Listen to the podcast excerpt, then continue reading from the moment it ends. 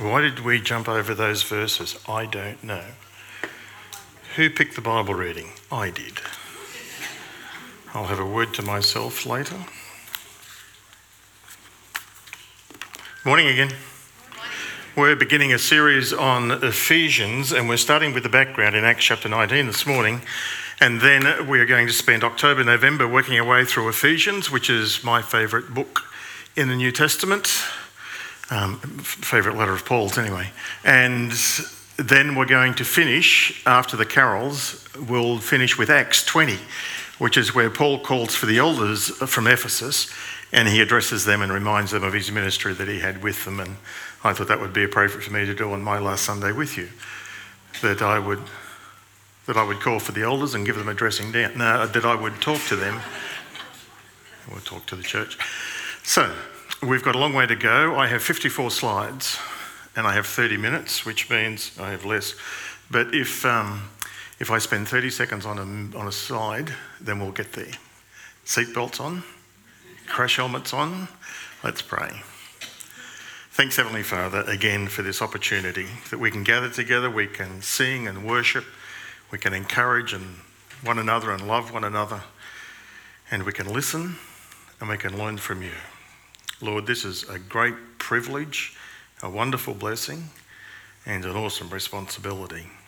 Give us ears to hear, hearts that are open, minds that will discern and evaluate and respond to what your truth is for us. We ask and pray that you'll work in us for Jesus' sake. And everybody said, Amen.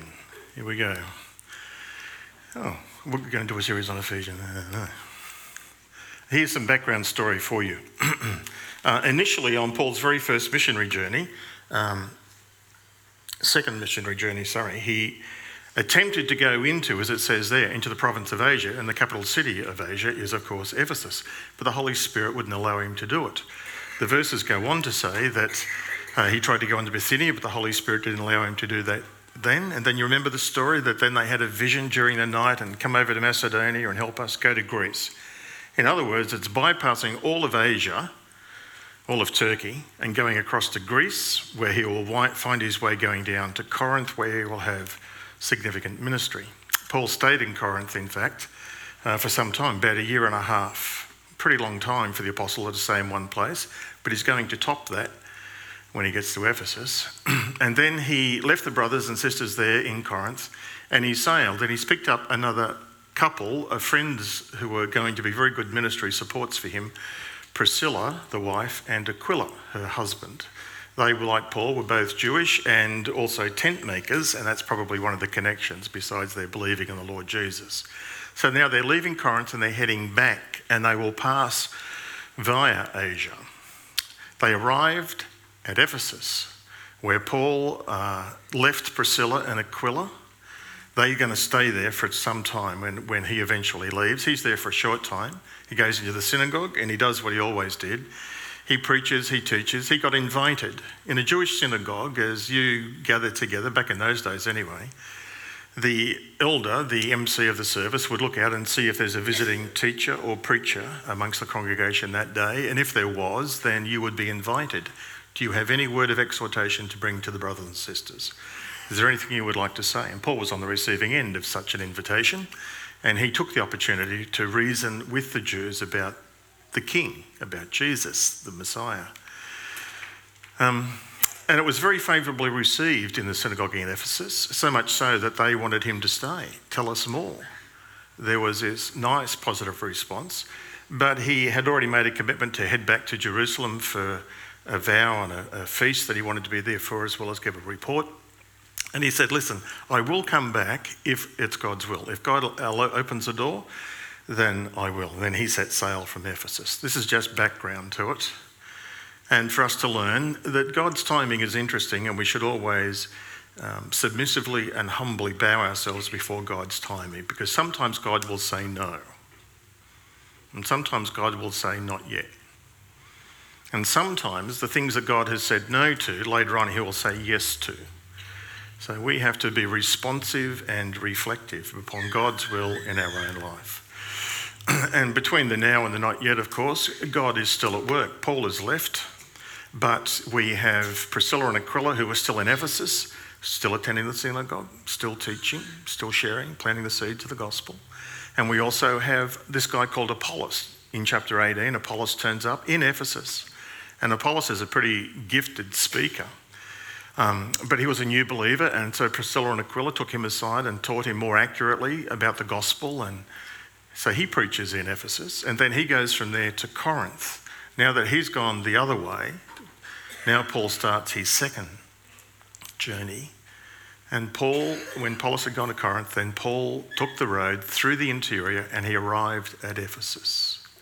We jumped over this in the first part of chapter 19 I remind you of the story. There were 12 men, they were followers of John the Baptist. And when Paul met them, he asked them, something was missing.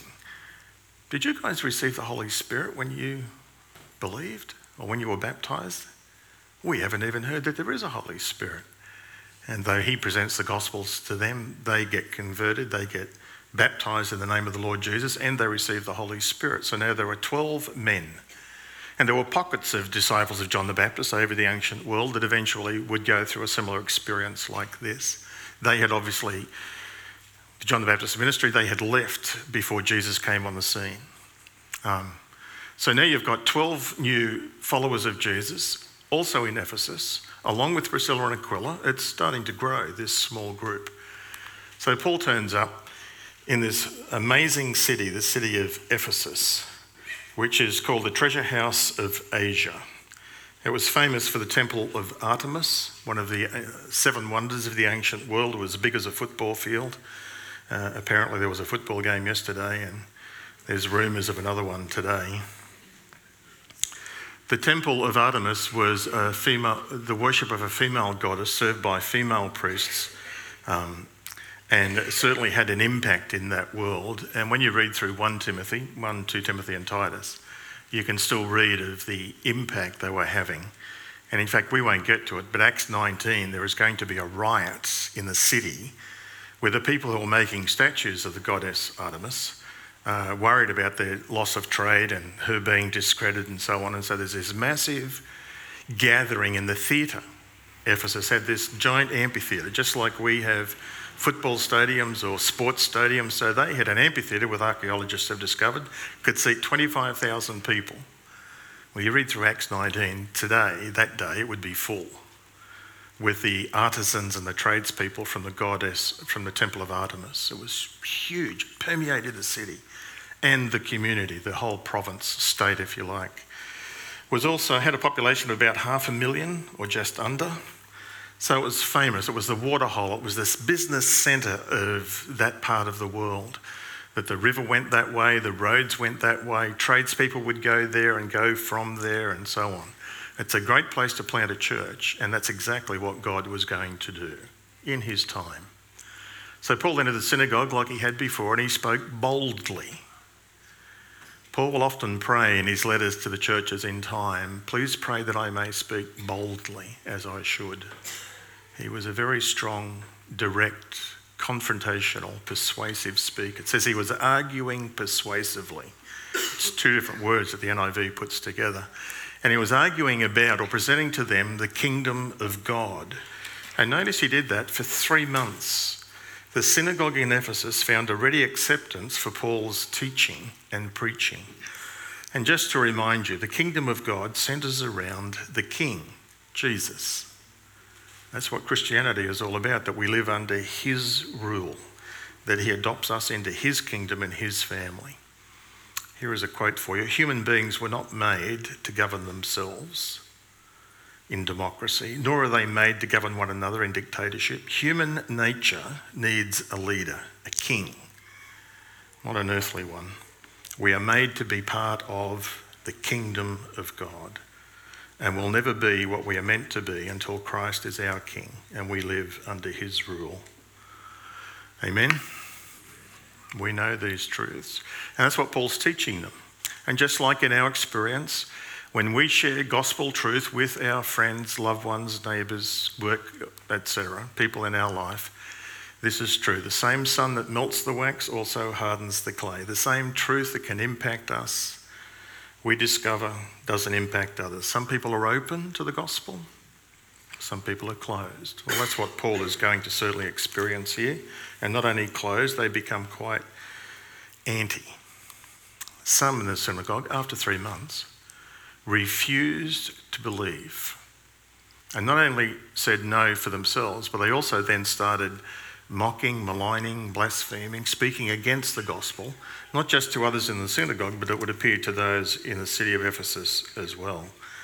And so the biblical truth of what Jesus said is don't cast your pearls before swine, be sensitive, be discreet. So Paul left them, of course. There's no point being unnecessarily aggravating or wasting your time when one door closes, another one opens, though, doesn't it? He took the disciples with him, those who had become followers of Jesus, and he had discussions with them now daily in the lecture hall of Tyrannus. Tyrannus is the guy's name, it must be a nickname. In English, we would call him the tyrant. Kind of difficult to imagine a parent calling their child, oh, hmm, maybe, no, you could identify with, yeah, you little beast you tyrant. No, I couldn't imagine a parent calling their child that. So I think it's a nickname that his students probably gave him Tyrannus, the Hall of Tyrannus, the Hall of the Tyrant. He was a philosopher, a teacher who was in Ephesus. It would appear also that he became a follower of the Lord Jesus, perhaps. That doesn't necessarily have to follow. Tyrannus would have been lecturing because what the Jewish people certainly did is they had their schools, but they also developed these other things called divinity schools, where they would teach not just like public schools, reading, writing, arithmetic, and history, and so on, but they would teach the scriptures, they would teach theology. That's what Tyrannus was doing. He was teaching students Old Testament truths. But he would do that from the early morning, from 8 o'clock until about 11 o'clock. We ought to adopt this. At 11 o'clock until about four o'clock was siesta time. In favour? Yeah. Amen. At 11 o'clock, we're all going home to go to bed. They used to say in Ephesus there were more people asleep at 1 a.m. at 1 p.m. in the afternoon than there were at 1 a.m. at night. Everybody went home, everybody knocked off, everybody relaxed because it was the heat of the day. Well, this is what Paul does. His Tyrannus is in the hall up until 11 o'clock. Then the hall is vacant. So Paul hires it, the lecture hall. He either hires it or it's given to him.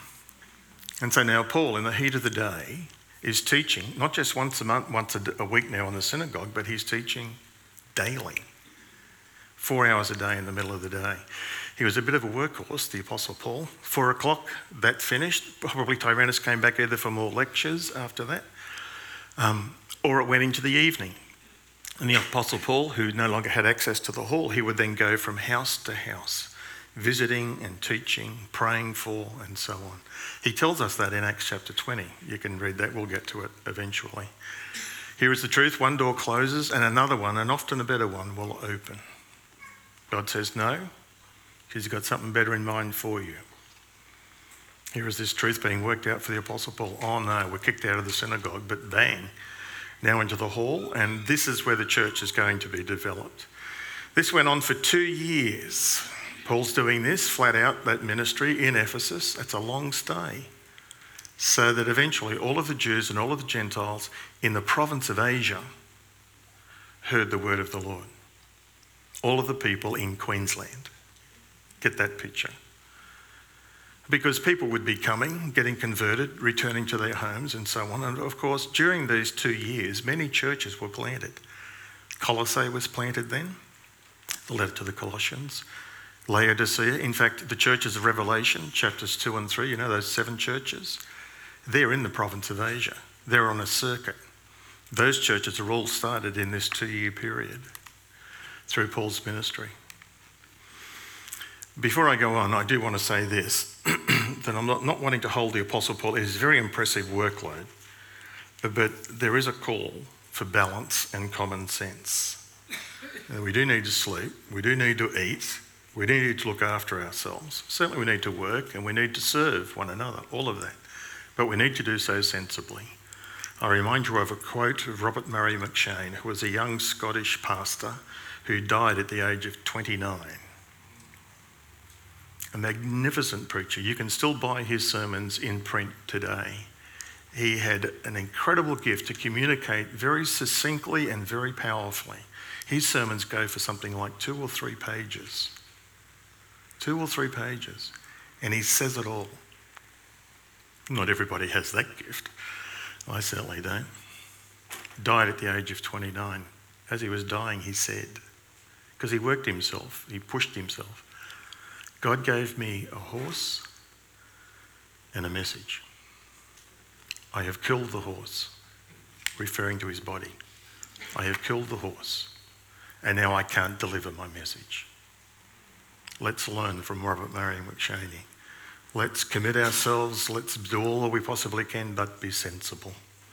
Sometimes, and maybe this is a word for you, sometimes we get spiritually dull or spiritually dry, and the reason for it is not spiritual, it's physical.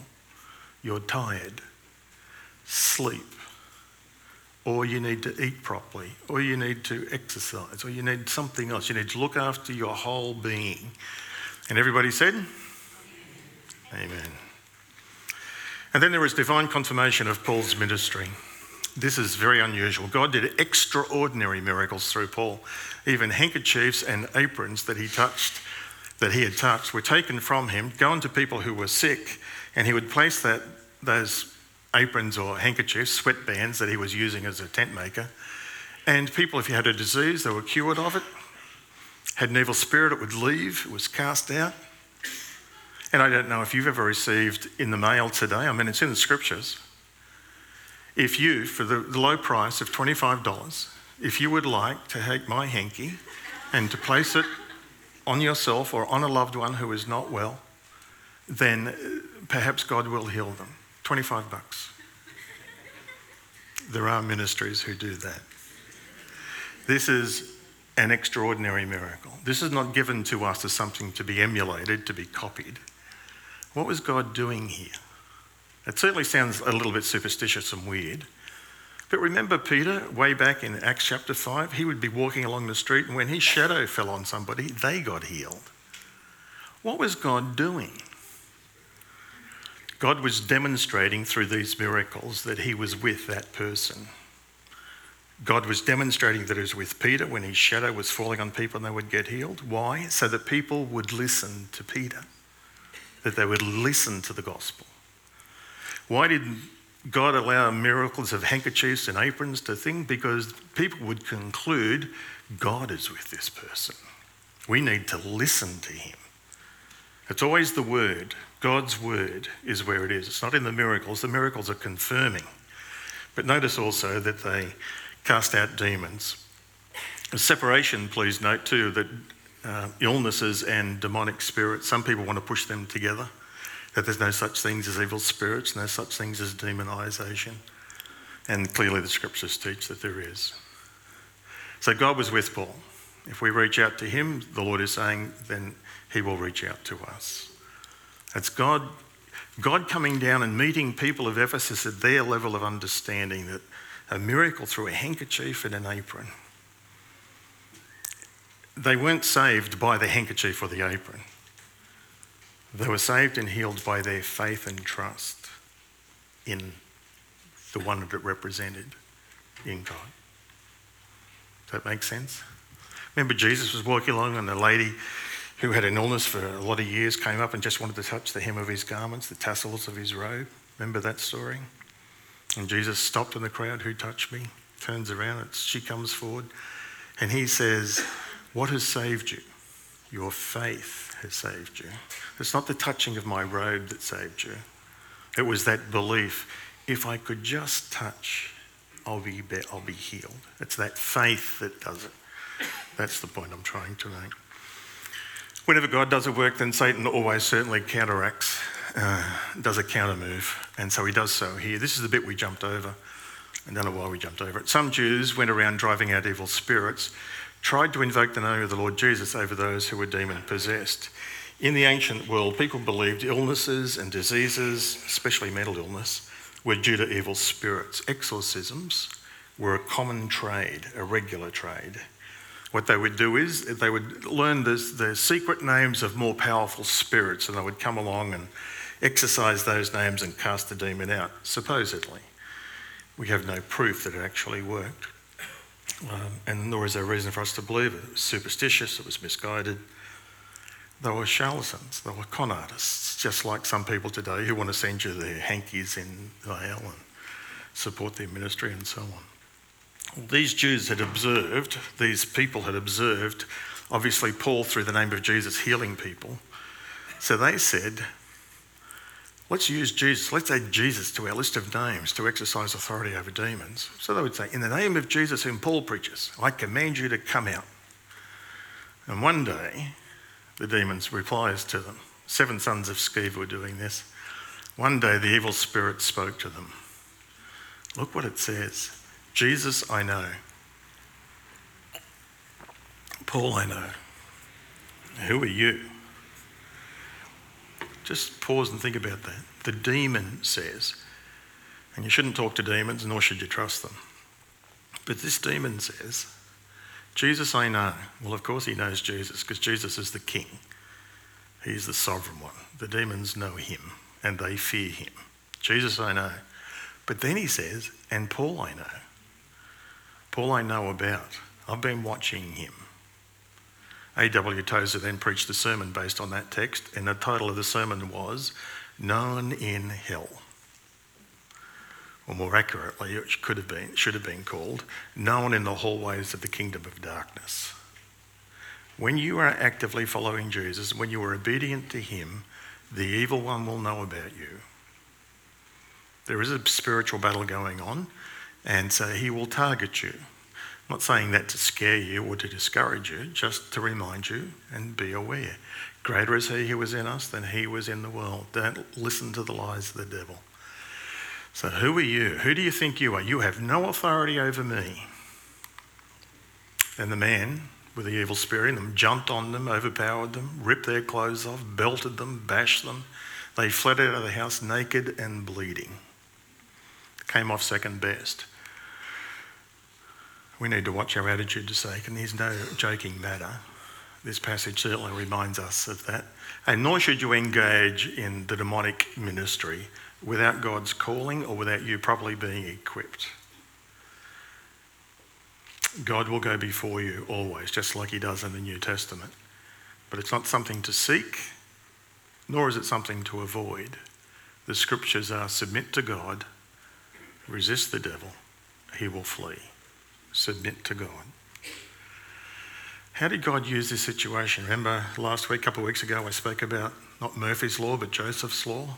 If anything can go wrong, it will go wrong at the worst time. Joseph's Law. If anything can go wrong and it does go wrong, then always remember that God is behind the scenes and He's working His purposes out. That's what's happening here. Verse 17 When this became known to the Jews and Greeks living in Ephesus, about the seven sons of Sceva, about what the demon did to them, when that became known, look at the response. People were seized with fear, and the name of the Lord Jesus was held in high honour. God used that to open the door of the gospel for more people in Ephesus. And of course, a genuine work of God always increases our own awareness of sin. When the gospel impacts us, it makes us more aware of and more sensitive to sin. Look what happens, verse 18. Whoops, can't drive. Many of those who believed now came and they openly confessed what they had done. It changes our attitude to sin. It's not something we parade anymore, it's something we are saddened by, humbled by, broken by. Openly confess. That's publicly confessed what they had done wrong. Wow, this is a real work of God, a revival. And a number of those who had been practicing sorcery brought their scrolls, their books, their amulets, their charms, and they burned them publicly. They'd also been impacted by the gospel. The Temple of Artemis was the, one of the ancient wonders of the ancient world, and it attracted thousands and thousands of all sorts of strange characters, and there was a very strong demonic presence in Ephesus. And this large number of people bring their scrolls, which they had been using. Um, they were used to, if you wanted to go on a trip, you would buy some sort of amulet or talisman to keep you safe on your journey. If you didn't have any children, you would get one of these things and uh, utter the spell or whatever, and so that you could have a child. You paid them to um, for success in your marriage or in your business, and people came from all over the world to get these magic parchments and so on. But now the people who are selling this and making these things are now convicted, converted, and they said, We've got to get rid of it. I was taught when I became a follower of the Lord Jesus, if you read a book, Daryl, a written Christian book, if you read a book and you don't, it's not true, there's no truth in it, it's not a good book to pass on, don't pass it on, put it in the bin. But if it's a good book, pass it on. Pass on truth, not error. Pass on um, biblical truth, good theology, not bad theology. Do what they did, burn it. So, too, in our lives, sometimes there are things that need to be burnt. We need to sacrifice, even very precious treasures and possessions. Look at this. When they calculated the value of the scrolls, the total came to 50,000. The NIV says drachmas, 50,000 silver coins. Somebody calculated that a drachma is a one day's wage. That's a lot of money. We're talking millions, and they're burning it because it was demonic, it was evil, it needed to be destroyed. What do we need to burn out of our lives? It costs to follow Jesus. It costs a lot more not to, doesn't it? And then Luke, six times in the book of Acts, he gives a summary statement which divides the book of Acts up into six sections. Here is his fifth statement. In this way, the word of the Lord spread widely and it prevailed. It grew in power and influence. God established a very powerful, strong church in the city of Ephesus. Some estimate that it was a church in the thousands. I'm not sure what they based that on. They would have been all in house churches all throughout the city and then also in and out of the city to those other cities, Colossae and Laodicea and so on. So the gospel came to Ephesus. That's the book we're going to be looking at. This is what Paul wrote in a letter back to Corinth when he was about Ephesus. But I'll stay on in Ephesus until Pentecost, he says, because a great door for effective work has opened for me, but there are many who oppose me. That's what Paul wrote while he was in Ephesus in that two year period. When God does a work of grace, Satan always has a counter move. God has a right time for all things. It's a time for everything under heaven. Not yet or now. The same sun melts the wax, also hardens the clay. Don't be discouraged. Continue to trust God and let Him work His purposes out. When one door closes, look for God to open another one. Don't go climbing through windows. Balance and common sense is always required as we follow the Lord Jesus. If you reach out to God and seek Him, He will find you. A genuine work of God in us increases our awareness of sin. What do we need to burn? What needs to go in our life? Cost to follow Jesus? Certainly costs a whole lot more not to. In God's word carries God's power to accomplish God's purposes. The gospel was unhindered. If you look at the context of Acts 19, then there were many obstacles and even enemies to God's word. There was incomplete knowledge, the followers of John the Baptist. There was hardness of heart. There was magic and sorcery. There was idolatry, materialism, and persecution. Nevertheless, Luke says, the word of God spread widely and grew in power. God's word carries God's power to accomplish God's purposes. Let us be people of the book. Ephesians downloads next week. We're going to pray. Let's pray. Heavenly Father, thank you for this incredible uh, record of how you work in our world and how you worked in the city of Ephesus. Lord, deliver us from fearing the evil all around us and help us rather to shine like lights in the midst of the darkness. Help us to place our trust in you and our full reliance upon the truths of your word, and for us to share it um, sensitively but also boldly. Lord, take us and use us like you used Paul to have an influence for the gospel in the lives of the those that we know and love. We ask and pray in the name of Jesus. Amen.